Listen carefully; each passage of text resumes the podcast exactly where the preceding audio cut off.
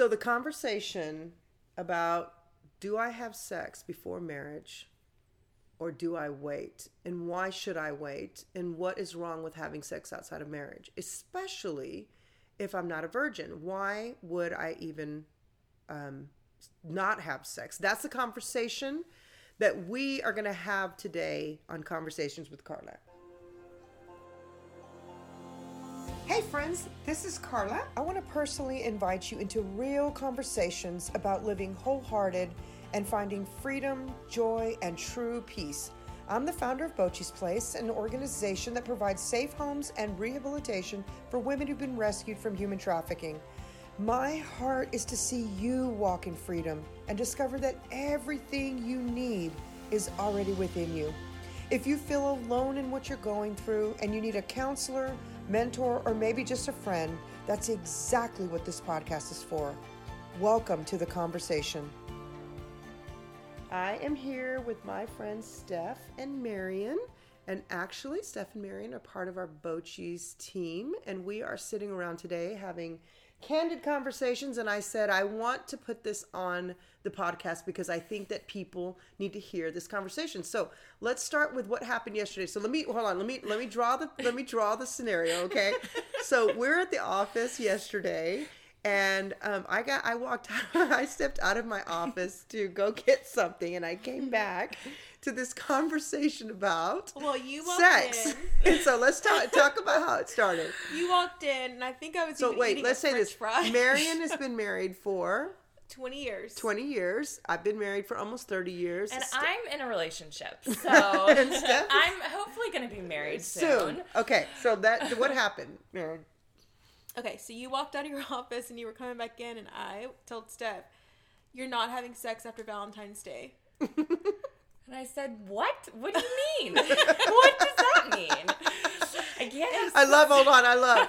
You're not gonna have sex anymore after Valentine's after Day. Valentine's Day." And so, And I asked her, like, "What? What are you talking about? Why?" we had we t- were talking about lingerie. Yeah. And you said if I had purchased any lingerie for Valentine's Day, and I said, "Oh, I wish I could have this sex conversation with you." I wish you and Tommy were already married. I said you're not allowed to have sex with Tommy after Valentine's Day because I wanted you to wait until you guys were married. I know, but um, the issue is we've already had sex. So, I mean, that's where the, the problem is. So, I mean, and then Carla. And then Carla go- walked in and she was she like, walked "What?" in and was like, "What? Are, what are you guys talking about?" And I, I told her, I was like, "Marion said that I, I can't have sex with Tommy after Valentine's Day." I just love. First of all, I gotta say, I love Steph's teachable heart. She's like, should I?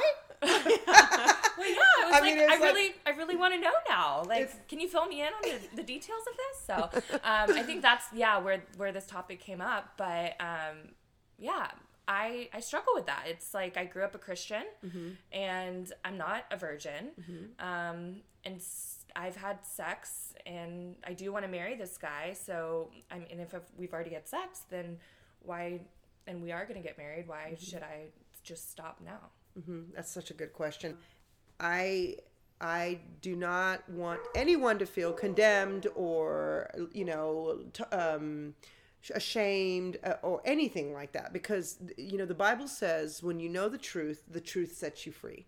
And even so, like you said to me yesterday, I wasn't a virgin when I met him. You know, that's the thing is that why? What's the point in waiting if you're already actively, you know, sexually active?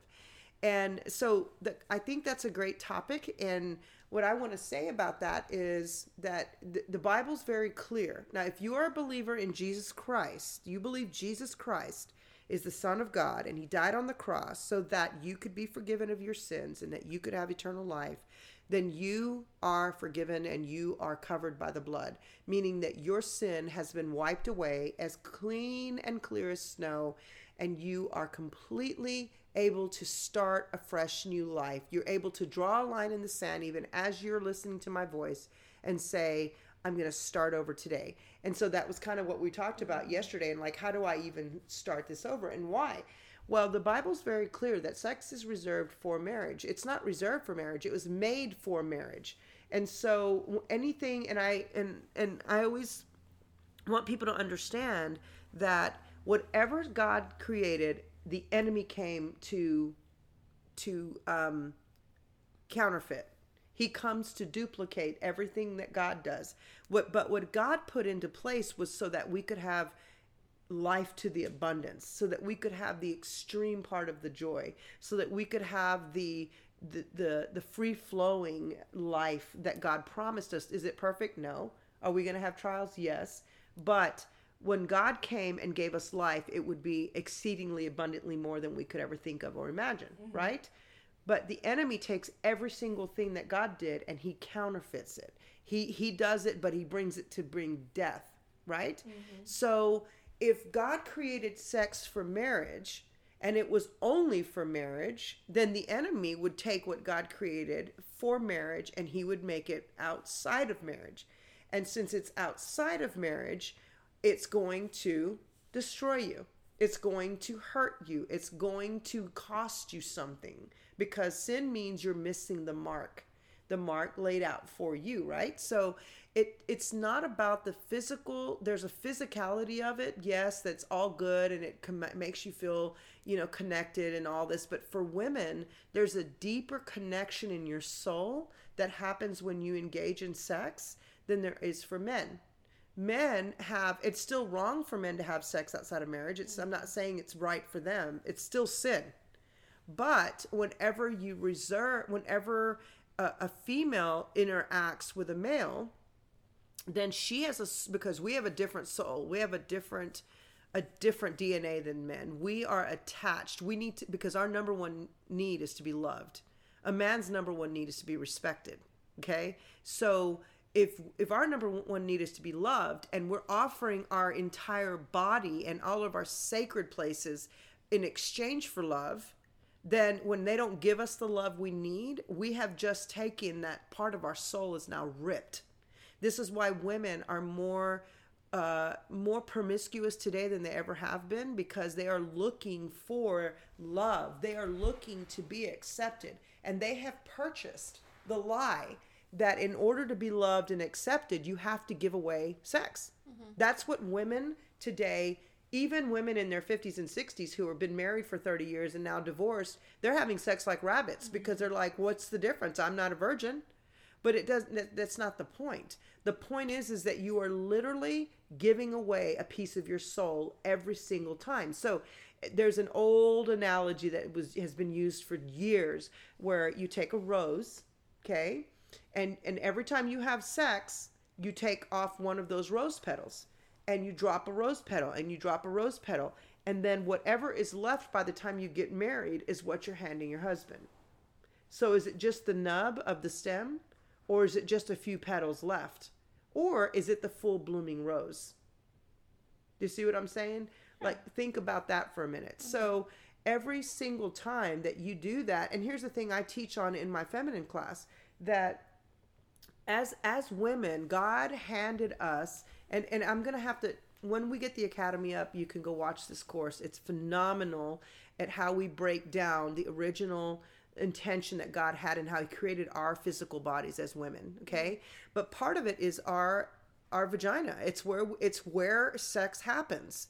Well, there's such a sacredness about that place in your body that God in, gave, which has been erased from our conversations to women as we're ministering to women, is that He gave us, because of the belief and the way that He built the strength within us and the power within us, He gave us the responsibility of protecting that sacred of being guardians over the sacred. And this without us if we don't give a space for men to come and enter into that space no one's having sex no one is violating the sanctification and sacredness of marriage.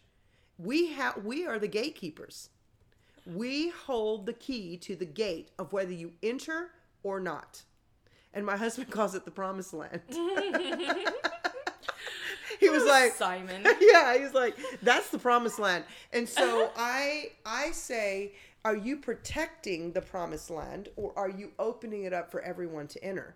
And here's the thing that when you engage in, with sex with someone that you know or don't know, you are uh, inheriting every soul tie. Now, let me explain that. When you um let's just I want you guys since we're on a podcast, you can't really see a drawing, but I want you to take you as a circle, right? And then let's say you've had five sex partners. So I want you to draw five stems off of that one circle. And then that one sex partner named John has had 10 sex partners. Well, John himself was abused as a child, but you didn't know that. Well, as soon as you engage in sex with him, you inherit the soul, the the the the um the nick, if you will, or the bruise on his soul from being abused as a child. You inherit that when you engage in with because it's a soul tie. Let's say John had sex with 10 women, and of those 10 women, two of or three of them were molested as children, and two of them were physically beaten as children, and another one's mother was never there or dad. So there's all this all of the soul hits that happen to us through life naturally. Now you've not only inherited John's soul tie, you've now inherited all of those girls' soul ties because that's how it flows. That's why God said, sex is for the person that you marry. I created marriage as a holy union. It's the greatest institution God ever created. Mm-hmm. And He created it for the purpose of having a home, a community, a family, multiplying, you know, uh, contributing to life. That's why He created marriage. It's a, it's a holy sacredness. But when you come into it, now, if people are listening to this right now and going, oh my gosh, I've had sex with 20 guys or 20 women, and how many soul ties do I have there? And what am I going to do now? Well, guess what? It's not too late. And that's the end of part one of our two part conversation on this subject. I hope that you are enjoying this time with us. Make sure and go on to part two to hear our steps on how to make some changes in your life. For information on events and resources, please make sure to go to carlashellis.com. And always, if you or anyone you know is in an abusive situation, go to carlashellis.com slash help. Remember, always remember that you already have everything that you need within you.